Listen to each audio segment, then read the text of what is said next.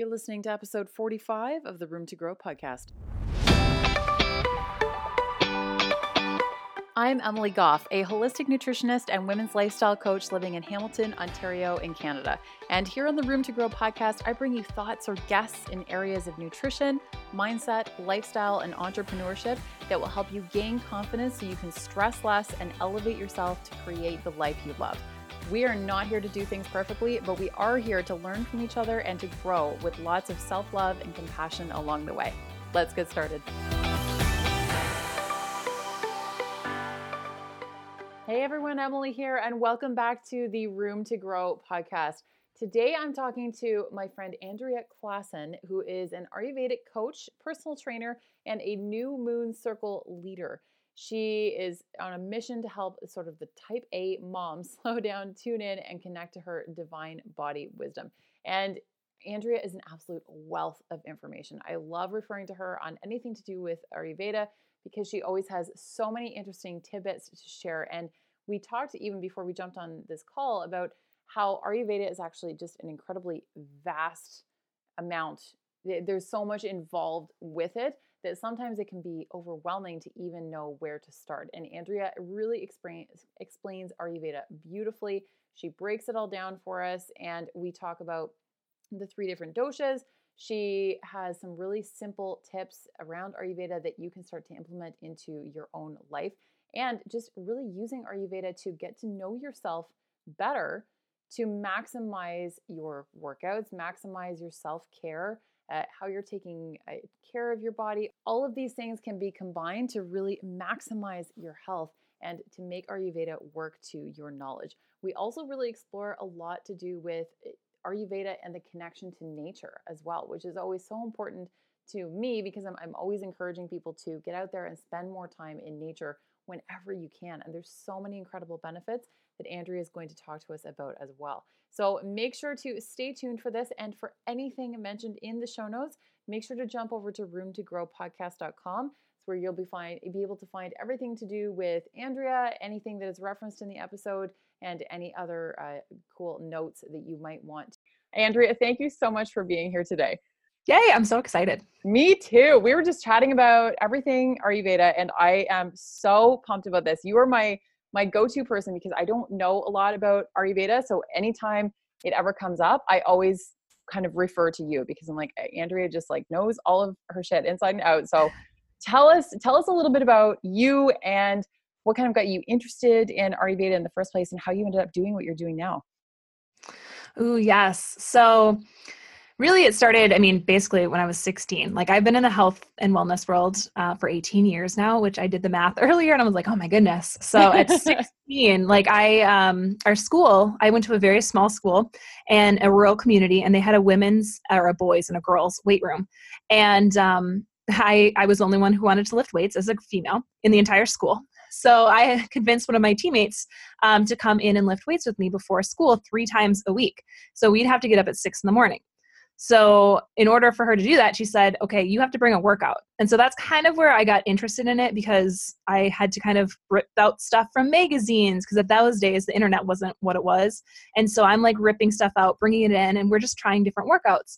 And then in college, um, it was the same thing. I expected to be behind the curve because I assumed people from these bigger schools would know how to lift weights. And it wasn't like that. So I was just kind of the go to person for anyone who wanted you know, um, an ab routine, because that's what everyone wants to work when they're in high school and college. And, um, you know, how do you actually do a deadlift? And so I'm sitting there teaching my teammates how to do um, anything involving weight room or conditioning and cardio, all of that. And then after um, I graduated, I just kind of slid right into personal training. I studied sports and exercise science and psychology. So it was like the perfect blend for training and um, you know i've been doing that now for 11 years having i've ran my own business for six and yoga kind of came into the picture first before ayurveda did and yoga came in when i was on i went to a yoga retreat in costa rica and the gal who is a dear friend of mine now um, i didn't really know her that well. It just was um, on a whim that i even met her and I went on this retreat with her, and she told me I was a pitta while on this retreat. And I had no idea what that meant. Um, and she told me it was a dosha and associated with Ayurveda. And so that's kind of where my interest started to pique. And I was kind of like, okay, that sounds cool. So I went back home and I signed up for a yoga teacher training. um, thinking I'm going to learn all of this Ayurveda stuff she kind of taught us. And you know, come to find out, it was a nine month program. We only talked about Ayurveda for three hours of this nine month program. And so um, I was kind of like, okay, I got to explore this even more. And um, it really kind of was on the back burner until after I had my son. And then after my son was born, I, um, who's now two and a half, I kind of, I felt lost. I didn't know who I was. I didn't have any energy. Um, and I just felt like I, you know, something was missing in my life. And that's when Ayurveda kind of came back into the picture. And I signed up for my first, um, you know, kind of venture into a deep dive into Ayurveda. And I, I haven't looked back because it's just such a game changer for me in terms of figuring out who I was again and connecting with myself and understanding like when to actually push hard in a workout and when to maybe not. Um, why during the fall it's a great time to um, enjoy soups versus salads. Like all of these little things um, are things that I've learned along the way, all, you know, coming back to Ayurveda. That is fascinating. I love it. And I love how, how you've had such a long history in this too. And, and you started, you know, giving workouts to your teammates like at such a young age. That's amazing. So tell us a little bit more, more about Ayurveda. I mean, I know we're, we're obviously going to do a deeper dive into this anyway, but you and I were talking before we jumped on about the fact that it is so there, there's so much to know that it's almost hard to even figure out a starting point. So you kind of start wherever you want to start with, and then I'll just keep asking questions because I'm sure I'll have lots. yeah. So basically, if you've never heard of it, um, it originated in India over 5,000 years ago. So it's one of the oldest medicine and systems of science in the entire world. And um, it really is it it's actually translates to the wisdom of life. And so from there people are like i don't really know what that means. So from there um, we kind of break it down into they have five elements that are often associated with it. And so the five elements are air ether fire water and earth. And with those that can be broken down into doshas. And so that's kind of the backbone of where it got started. And then what it literally means to me and what i help people um, kind of learn about themselves is it's really about divine body wisdom you know trusting yourself and understanding that you know all of the answers. And um, a lot of the women that i work with have maybe you know went to western doctors and you know they can't figure out what's wrong with them or they just don't have a solution. And so sometimes it's coming to maybe more the eastern side of things where we really deep dive into someone's health like the health history form that you go through it's like 24 pages long. And so when you know prospective clients you know fill it out they're like wow that was it's an investment to fill out those form. And then from there though i learned so much about per- someone's background um, you know and these are really really deep questions that you know as a trainer like my questionnaire is like three pages. And then so compared to that it's just you get so much more details that i can really help you with um, overall health with. And it really depends on the person um, you know, we can help anything from constipation, from rosacea to um, anything that's kind of a nagging long term thing that's been going on in the body. So, like an acute injury, not a great person to see as an Ayurvedic doctor, not going to be able to help you, but it's more of those kind of nagging long term things. That's when um, an Ayurvedic health coach, practitioner, or doctor uh, might be able to help. That's really fascinating. And the the five elements you mentioned air fire water earth and ether? What is ether? So air and ether kind of go um, hand in hand. That's kind of just like the ether is kind of like the space or out there um, and that's associated with a vata dosha. And um, that's kind of why uh, i don't know if you want me to go into the doshas right now but sure yeah go for it. So the vata dosha this is kind of how you can probably see it a little bit better. So in those elements air and ether and vata, the vata dosha is out of balance. Someone is talking on their phone and they're telling their friend, they're like, hey, hey, I gotta go, but I can't find my cell phone. And they're like, no, you're on your phone talking to me. And you're like, oh my gosh. It's just those spacey things that sometimes happen to us. And that's why the Vata dosha is associated with those qualities. So they tend to be lighter in aspect. Um, out of balance, they're very ungrounded. So if you travel a lot, the vata dosha tends to be the first thing that goes out of balance. Um, I went on a trip in August and I just had arrived and I arrived late. And so people were just doing introductions. And so I walked up to the front of the room um, and I didn't have my shoes on. And I'm like, this is my way of grounding because I know for me, travel really wipes me out and I get really spacey and my vata is off. So anytime you can connect to the earth, so just taking those shoes off um, and just kind of connecting to yourself. And even if you have our eyes closed, like I took couple breaths, had my eyes closed, settled down before I even, you know, shared who I was to this group. And sometimes like that is kind of helps Vata become more in balance because they do tend to get a little bit more heady and um, a little bit more forgetful and spacey if you've been traveling or like um, during the seasons they each are associated with a season and the fall season is associated with vata so that's why sometimes during this fall season you can also feel a little bit um, out of sorts interesting okay so all of us basically have a little bit of all three doshas. Am I understand? Am I understanding that correctly? And then it's just like one can end up being a little bit more out of balance than another. Yeah. So the Vata, Pitta, and Kapha are the three doshas, and so um, you have a primary dosha and then a secondary dosha. And so your primary, like I'm primarily Pitta, and secondary is my Vata. But that doesn't mean that I don't have Kapha. I do have Kapha as well. Um, so do you know your dosha, Emily? I don't actually. So that um I'm trying to think. Well, I'd have to know. I feel like you would be a Pitta Vata blend in some sort, and I don't know which one would be first. My guess would be Pitta, just from you know talking with you and knowing you a little bit. I think yours would probably be Pitta, because um, is usually it's easy for myself to pick out um, in clients because Vatas, uh, again, if you're not aware of these qualities, they tend to be the people who are a little bit more um, they talk about one thing and then the next minute they're over here and then they're over here and then they're over here and you're like oh my goodness we're going all over. Got it. Um, and that would be like that you know more flighty uh, but grounded if you're a grounded vata and you're really present you are um, super creative so these are make great entrepreneurs because they have 20 different ideas they sometimes have trouble acting on them because they are so creative um, and then that's kind of how you can kind of see that aspect of yourself. And again, we have all of these in us. And so you might have bits and pieces of each of them. And it's knowing which one is feeling a little off. And that's kind of where to go from that.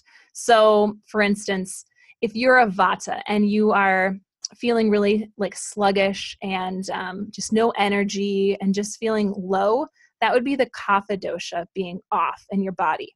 So instead of, um, you know, maybe grounding, you actually need to get up and move because kapha tends to need a little bit more movement in their lives. And so those are kind of different ways that you treat them. That's why it's so important to understand a little bit about each of them so you understand what's going on in your body and in your mind.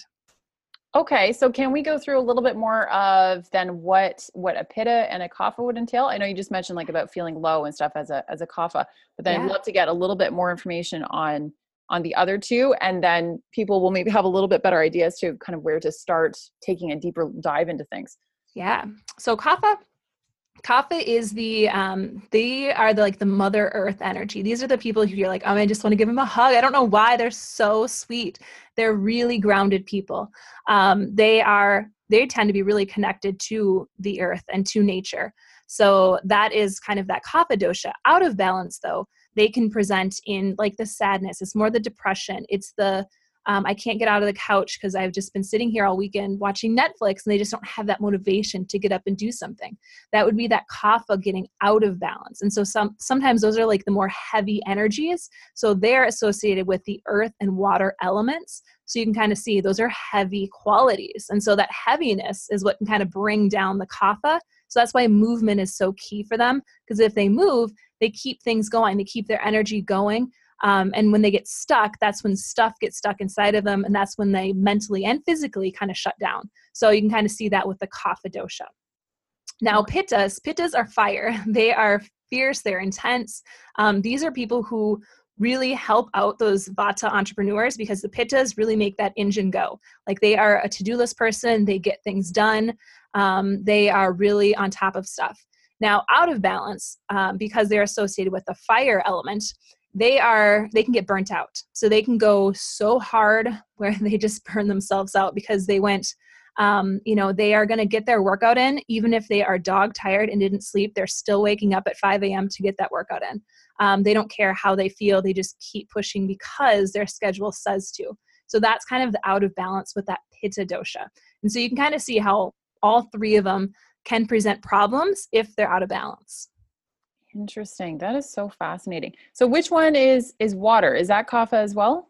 Yep, kapha uh, is got water, and now technically pitta has fire and water as well. So it's got okay. both of the, you know, the intensity, but it also has some cooling aspects as well. Okay, so each one has like two elements. There's just like an overlap with with water, right? Yep. yep. Okay, that is fascinating, and I think you're probably right. I probably am a pitta, but I can definitely like as you're explaining it, I can see periods like where I end up feeling super anxious too. Then I can be That's prone vata. to yeah, yeah, and and getting really out of balance. And then even some of what you were describing with the the kapha too. Like if I if I start to get really down, I can have a hard time pulling myself out of it sometimes. So I can definitely see like where all three have play a huge role. Yeah, and then in terms of like like body size, so this is where sometimes people get stuck on that. And um like so vatas tend to be more slender builds. Um, pittas tend to be putting on muscle pretty easily, and then the kaphas might have a few extra pounds. Now, I say this because this is usually what people get hung up on, and I've seen this happen. Um, actually, when I went through my yoga teacher training, we had a gal, we had an Ayurvedic practitioner come in, and she asked what we thought we were. We said, and she either said yes or no, basically. And um, this gal just did not want to be a kapha, and like she totally is because she's got that Mother Earth energy. She's so grounded. Like you just, they're those magnets you want to be around, and that's she has that personality. But for her, you know she also maybe had a few extra pounds that um, she was trying to get rid of and that's the only thing that she could stick to because she said but i haven't been overweight all my life and the practitioner's like but that has nothing to do with the, the dosha. And so sometimes when we hear that or if maybe you've seen charts of that um, like that actually the excess if like if you have a lot of weight to lose it actually goes with the vata dosha. So it's not even anything to do with the kapha it usually means vata is out of balance. And i just like to say that because i know that's sometimes the first thing that people see. And um, you know i don't know either get disappointed in in their heads and just a whole bunch of stuff comes in and emotion comes in um, but that's just one little aspect and that's not technically when you really dive into ayurveda that's not even correlation there if that makes oh, sense. I'm glad you brought that up because I feel like that's the type of thing where if you went to Pinterest and you had no idea what you were looking for for Ayurveda and you just typed it in and then like all these body charts came up that you would then sort of like correctly or potentially incorrectly almost diagnose yourself as being one or the other without paying attention to that because when you when you said that um, like pittas can add muscle more easily i actually have a really hard time putting on muscle. Like my body just likes being a particular size and i'm constantly trying to like build a booty and like all these things and i have a hard time doing it because my body just likes being a very particular size and i have a hard time actually adding a bit of weight um, so it, that's really interesting because i mean that obviously doesn't seem to play nearly as much of a role as everything else that you talked about no, and that's where I mean it can be out of balance. So like one of my friends who's a kapha, like kapha is her primary. She has a six pack. And like so I think that's some of the things where you're like if you look at those charts and that's what you see, you're thinking, "Oh, well, I don't look like that."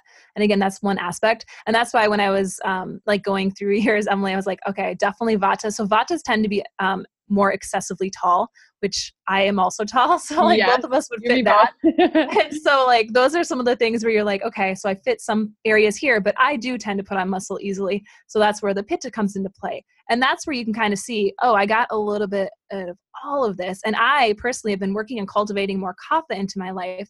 And um to have that more grounded energy because i know for me if i i can get all over the place and so there's not like a rhyme or reason or one reason you should only focus on one of these doshas. That's why I really like to educate about all three because they all are amazing doshas and they all have purposes depending on what area and what um, you know kind of spot you're at in your life.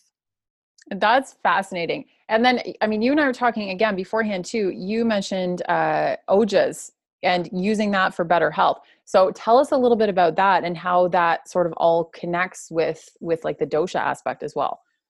So ojas are um, it's vital energy is essentially what it is, and this is something that oh man, it's it's an easy area for us to get out of balance in in our lives, and so having healthy ojas means we're probably not going to be as sick as much. We're going to be feeling like we have energy to last the entire day. Um, you know, we just are feeling good. And so the first thing that you got to do is looking at your rest. And so this is one that people tend to really get out of whack in um, is just you know blowing through their day. Um, i'll give you kind of an example of someone uh, who might not have the best ojas and this is just you know from me working with my clients personally and um, we were actually working a lot on this with her trying to balance ojas because she'd get up 5 a.m you know go work out and then start her 40 hour work week. Well it was more like 60 hours plus she started her own business so she has like another you know 20 30 hours she's doing that on the side. So she'd go into work you know work from like 8 until sometimes 8 p.m leave maybe teach a group fitness class um, in the evenings maybe scarf some food occasionally you know maybe at 2 o'clock she'd get to eat for the first time the entire day and then not until like 9 o'clock at night and then go to sleep at 11 and then repeat it all the next day. And that's someone who's really depleted their ojas because they're just running on fumes. And so many of us do that where we're just not in a routine and we're really um, we're not taking proper care of ourselves and we're overly stimulated. And that's one that's an out of balanced ojas. Um, you know, how often do you just pick up your phone mindlessly and you're like, I don't even know what I just picked it up for, but you just pop it right open to email or to Instagram, um, to Facebook, and we're just constantly just opening things up and not really being present with ourselves. Um, and it, having awareness of our five senses which i've worked a lot on this year um, of just trying to be you know when i'm eating like no distractions. I'm going to sit here for 20 minutes and sometimes it's painful to sit there for 20 minutes but trying to actually like smell the food taste the food have conversation. Usually it's with my two and a half year old so it's not like super in-depth conversation but you know we're we're talking i'm listening because i usually finish before him and you know that's like what you need to do is just be a little bit more present and bring in the senses um, avoid overeating and that can be the same thing when you're eating so many of us are distracted.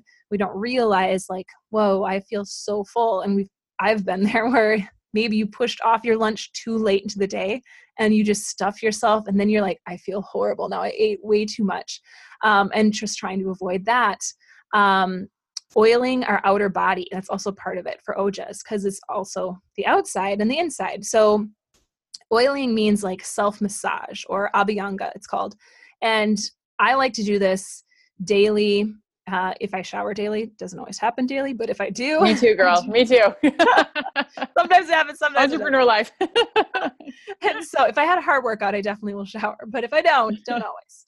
So that's where um, doing a little oiling on your skin, especially now in the fall and winter seasons, um, putting on that oil and um, you know dry brushing can also be really helpful if your skin is already not super dry which we can talk about um, there is definitely some major health benefits to dry brushing. Um, looking at energy vampires in your life just kind of seeing if someone's sucking the energy right out of you. Um, i've had clients where i had to seriously ground myself before i went in there to make sure i was centered um, in the past because I, I just knew i was just going to get spewed on for the 30 minutes of our session because it was you know, oh, I don't have a job. And then she got a job and then she hated her job. And it was just constant, like, I am the dumping ground for her. And I'm the only person she's seeing. So it was tough. And so those are the ones where you're like, okay, is this worth my health? Um, and you can have friends like that. And so just kind of reevaluating some of those situations or friendships that you have. Um, restorative yoga helps balance the ojas. So if you're really pushing hard, and this is where I see a lot um, with one of my gals, she uh, we were talking and I just said, okay, let's make these situations change first and then we'll worry about workouts. Because obviously I've been training for a long time. Workouts to me are super easy to change and adjust. So she goes, great. She's like, well, I'm going to keep doing my two a days. And I was like, wait, what? Why are you doing two a day workouts? And she has an eight month old. And I was like, no, no, no, no, no. I was like, this, that is, that's got to change. That's so, so it's stuff like that where we just are like, go, go, go. And we're like, no, no, no. Like, chill, chill, chill. So that's sometimes, um, you know, kind of ways that we can balance our ojas, um, just kind of in a nutshell. Oh, that is so good. You just gave us so many things there. Actually, I would love to to quickly go back to well, yeah. the energy vampires are, are huge, but I'd love to quickly hear more about your opinion on the dry brushing because I, I'm probably going to do a whole episode just on skin coming up because they're they're I've actually had like a couple flare ups of things that I'd never experienced before, and it's it's a whole thing. Anyway, I typically um, I was dry brushing for quite a while and then I kind of got out of the routine and I'm getting back into the routine of it. But I typically do have really dry skin, especially in the winter. So, what are some of um, what are some of the factors that associated with that in terms of benefits or maybe like pulling back on it a little bit? What what do you think about that? So for dry brushing, especially now that we're going into the you know drier temperatures and air, um, making sure you oil after, and that will help with the anytime you dry brush. So usually, if you have dry skin, making sure you oil. Again, you can do it before or after. I just prefer after. Um, and ideally, again, depending on your oils, I like to oil after my shower rather than before. But sometimes in Ayurveda they say before. So again, it's kind of personal preference. See what works best for you. But in terms of the actual dry brushing, it really helps with circulation. So if you have poor circulation, um, it really helps get things moving. I have varicose veins, like a ton of them now. And I don't know, like my mom does. And so I think this one definitely is genetics. And so it really helps with varicose veins. And so what can happen with the varicose veins is you can potentially get some blood clots. And so that helps for me keeping things moving. So if you have a lot of varicose veins, definitely dry brushing should be part of your routine daily. And mine, I know, go down the more I dry brush. And so the more I'm consistent with it and constantly do it, I will notice they will go down, which is good because then I don't notice as much. So, like, I'll get numbing. Like, when I'm sleeping, like my leg, my arm, everything will get numb because of just after having my son. Like, this is just part of the fun parts of childbirth that you don't know about until afterwards. And um, a lot of it's from like the veins just getting closed up. And they're just like, there's nothing like my doctor's like, I can't really do anything until you're done having kids and then we can talk about it. Otherwise, she said there's no purpose because you're just going to get more the next time, you know, after you have your baby and during pregnancy. So um, that's one of the really big benefits of it. I have a client who has blood clots, and so that actually really is beneficial for her too to make sure things are moving. Interesting. Oh, that's so good. Actually, yeah, I, I did a a whole episode just on like oils, like using oils on your skin and stuff. So I'll make sure to reference that in the show notes because there's there's so many misconceptions that so many of us have about oils and not wanting to use it. And I, I they can just be amazing. Like i've had a really really good uh, experience with them. And it's funny once you get into the habit of dry brushing your body starts to crave it like have you have you noticed that or is that just me? It, it's then if i go too long without doing it it's like i just want that feeling of of that like rough brush on my skin. It's really bizarre. Oh i mean i love it and that's especially now. Like the summer can be a little bit more eh, but now it's like my skin is like yes dry brush and it feels good. Like the at first it might not. So just to warn if you're like this does not feel good first few times it might feel a little rough if you've never done it before because it is a firmer brush and bristles. So if someone's like, "What is a dry brush?" You can just go, like go into Amazon or Google it, and you'll be able to see them. Um, and there's no like I have one that's got a long stick, but it can come off, and so then it can be a short, just put on my hand. And so if you want to do your back, sometimes those long sticks will help. So if someone's like, "Which which kind?" So there's a little bit different kinds. Yeah, yeah, that's what I use too. Cause yeah, sometimes a little, you gotta get to some awkward spots there sometimes. so I would love to know. I mean, we're we're talking about this a, a, little bit anyway, but because I know that you're working with a lot of clients, and and so many of us are in the same uh, boat of we want to run on our schedules, and we're not very understanding when our bodies are not really wanting to cooperate with us. And because nature and the changing seasons play a really big role in Ayurveda, what's what's the connection there? How like how can we use that to our advantage basically? So the seasons and um, you know working with nature so a lot of the times what's going on outside is also going on inside of our bodies and so each of the doshas is associated with a season as well and so once you kind of know that it's really easy to um, figure out where or what dosha might go off. So for example right now we're in the vata time of time of year so the vata is fall and through early winter and so some people say kapha is all winter long. I personally don't for where I am, and I don't. I'm assuming Canada is probably similar weather to what we have in Minnesota. Um, but so it kind of goes through that early winter, and that means it's dry. It's um, very sporadic right now in the early fall temperatures. Like we can go from like 60 degrees to maybe 30 degrees the next day, and so it's just very sporadic, which can really aggravate the Vata dosha because it doesn't like big spikes. Um, it doesn't do well with lots of changes. It likes change, but it doesn't do well with it because it really resists the routines. But to keep in balance during that fall and early winter, you know you have to stick to a routine, and that's anybody. So if you start getting off in things, um, that's that vata dosha kind of flaring up its head. And the fall we cleanse twice a year in ayurveda and the fall is one of those times and the fall is a perfect time to cleanse and when you say cleanse like i wrote an email about this is it can either be like people like yay or other people like no and so a cleanse is one week and it's all kitchery so you're eating kitchery for every meal What's I that? personally, yeah. So if you like kitchery awesome. There's tons of different recipes, so you do you can play around with like what you're putting in your khichdi. Um, but that's something to do during that during that week, and it helps prevent getting sick in the winter. And I've done this, and I usually am pretty good with health since I've been doing my cleanses. Um, I actually don't get sick, knock on wood, all that often. Um, and my husband and my son were sick like last year constantly, and I'm like, wow, I am fighting these colds off really well. And so they really help with the immune system.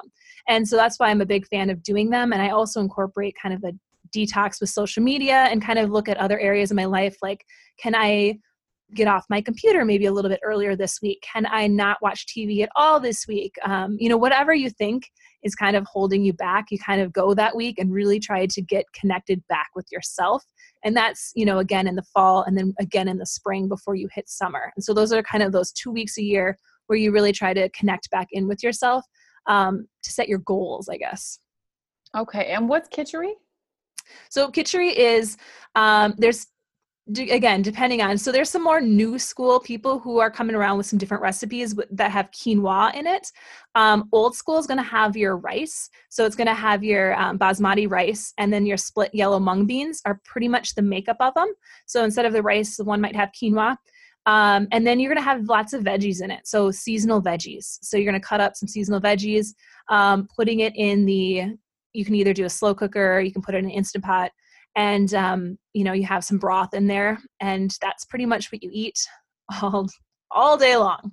So it can be kind of uh, not the most fun thing but it really does help improve things especially if you have poor digestion.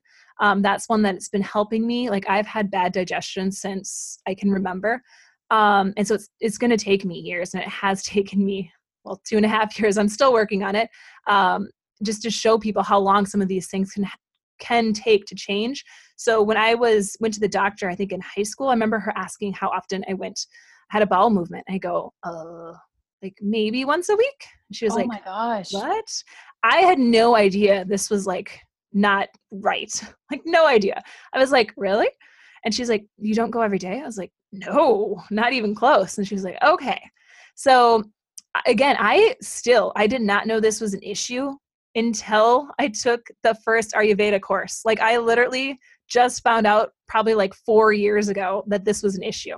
Like I went 30 years of my life not knowing that you should have a bowel movement every day. Oh my gosh. like nobody talked about it. And so I was like, huh. So once I learned that, I'm like, okay. So it's it's taking me a while to start reversing. Um, but for me, like if you have constipation issues, uh, salads are a no-go. Like salads are horrible for you because anything with raw vegetables you just can't process it. So it's just sitting probably in your colon for who knows how long until it goes through and you finally have that bowel movement. So cooking your vegetables is usually the first thing i have. Everyone do if they have constipation issues because that helps keep things moving and eating at a regular time and so those are kind of the things that have helped me like start to actually have a movement. Usually now it's every day. Ideally, you're supposed to have your bowel movement the first thing in the morning. Um, I'm still not there yet, but I've at least moved it up to usually like one o'clock. I'm like, okay, usually by then we're good. and like that's this is the process. So like sometimes like working with this, you know, with these tools, it takes a while to like backtrack and really get some of this stuff in place because I've had 30 years of not proper bowel movements. So that's what we also have to think. It's not a quick fix. Um, it, it will take some time. I think that's one of the biggest things to underscore here is that I mean, we I, I, tell clients this all day long, and I know that that you do as well, which is it's it's going to take time, and this is the problem. So many of us are are now used to a society and the world that we live in. Everything happens very quickly, and we expect our bodies to respond in the same way but it took us so long to get here. And like you for example didn't know for 30 years that there was anything eh, up with your digestion that that was just your normal so you thought that that was normal. And i know all kinds of people who who experience the same thing and that just isn't going to switch all of a sudden overnight. Like you can't make one change and then it's all just going to completely fall together for you. Yeah. Yeah. And that's where I'm like, oh, that's why I love like some of the the little subtle things in Ayurveda that you're like, oh, that will help with that. Like cooking my vegetables. Who knew? But it has helped. You know, eating an early lighter dinner. That's helped. You know, all of these things, having soups. I eat pretty much now until winter is done. It's every evening, it's pretty much a soup of some sort for myself. Um, and that's really helped with my digestion because it's easy to process and eliminating those snacks during the evening. Um, trying to have minimal snacks during the day. Like all of those things have helped improve my digestion. And, um, you know, is it perfect every day? No. But if I'm on it, like I usually am like, oh, sometimes I will have a bowel movement in the morning. And that's where I know I just have to make sure your routine with this. And that's, again, routines aren't always sexy for people to do. And they're like, ugh, but that's usually what works. Yeah, I completely agree. And eh, we've, I mean, you've covered so many little tidbits all throughout this, but what are some eh, some other maybe daily rituals or practices that are rooted in Ayurveda that you really love to do for yourself? yeah so for me i i mean i do like the dry brush and the oiling um, early lighter dinners has been like a staple since i've learned about that so ideally you're done eating um, now this is like real real ideal like 4.30 or 5 p.m not um, not going to happen obviously for everyone really bird special yes yes and that's what i that's what i love so i love to eat like usually um, i'm done eating for sure by 5.30 most nights i would say um, and then if you're like, holy crap, holy crap, Andrea, like no way. Um, like my family, my family still eats at like nine o'clock at night.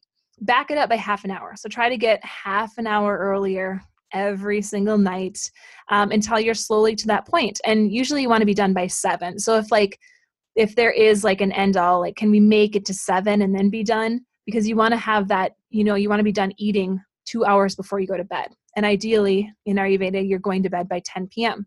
And so I love to go to bed early. So I sometimes am in bed by eight because I get up early. And that's also part of, um, you know, you want to go to bed at 10, you want to wake up around six. And so those are kind of the and the so the clock is also associated with the doshas so there's many like intricacies and that's why like the pitta time of day is between 10 and 2 so if you wait until after 10 p.m and you might get a second wind which we've probably all had where you're like i'm really really tired and all of a sudden you're like never mind, I'm going to stay up a couple extra hours. And then that's because you hit your second wind in that pitta time of day. And so that's kind of where, you know, you want to wake up between, well, 2 a.m. and 6 a.m. is the vata time of day. And so getting up before you sneak into the kapha time of day, which is from 6 to 10, is ideal. So getting up, you know, anywhere from like the 4.30 to 6 a.m. is ideal before you get that, you know, sometimes I actually just switched one of my clients to this because she was getting up I don't know, 7, 7:30. And she was like, I'm just so tired when I wake up. And she was getting plenty of rest. And so I said, let's try getting up at six. So she has been the last couple weeks. And she goes, oh my gosh, like I feel so much better. And that's the same thing. It's just because the clock will kind of switch into that kapha. And remember, the kapha are those heavier energies. And so sometimes that little tweak will make a difference where you might be like, really? And I've tried it myself. And on the weekend, sometimes if I sleep in until 7 or 7.30, I feel more tired than if I would have just gotten up at 5.30. That's fascinating. It's so interesting to me what a difference the tiniest little things can make. Like you can you can switch just one little thing and sometimes like a client will look at you like like you're crazy. Like what do you mean? That's it? That's all I have to do?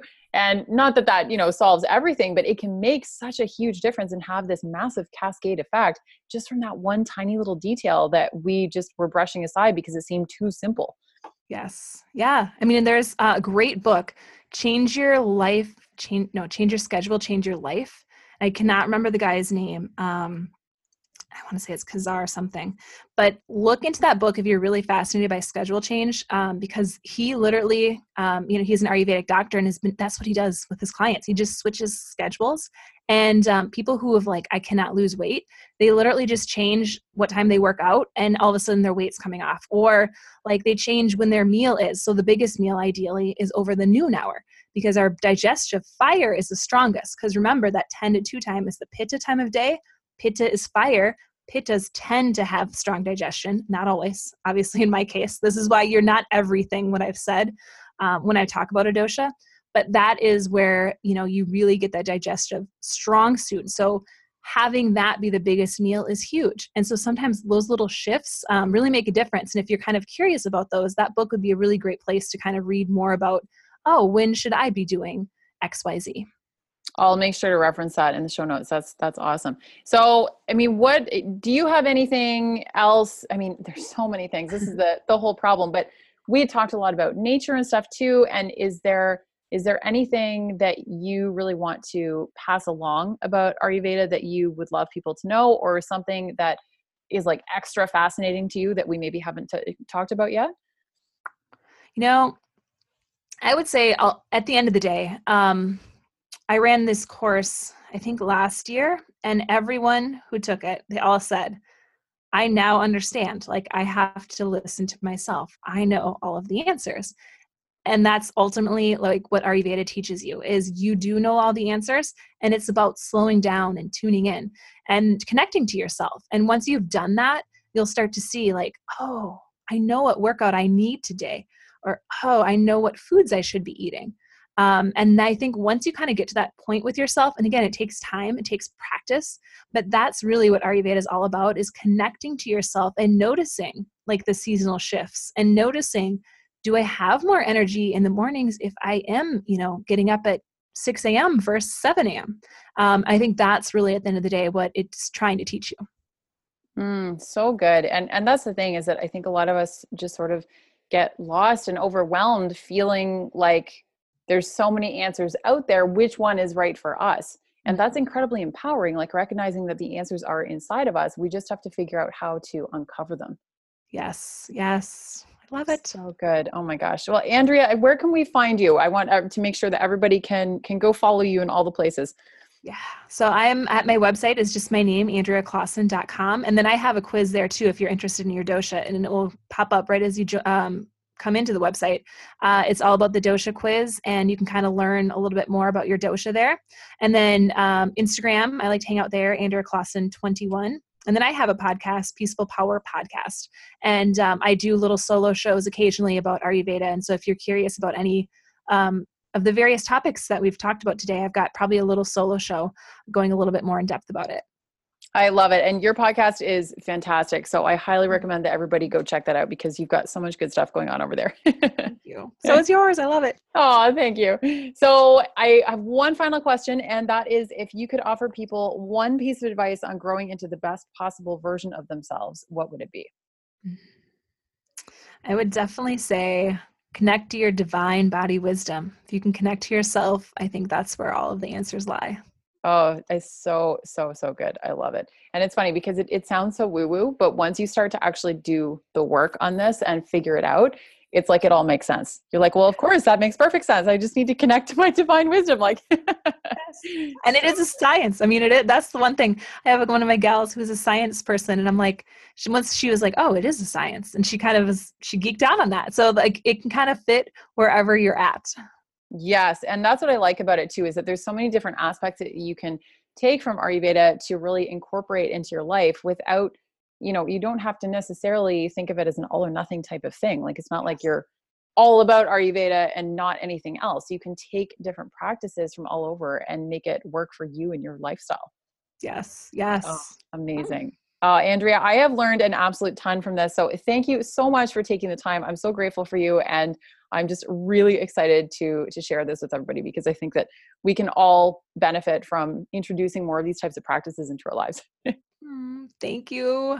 Thank you.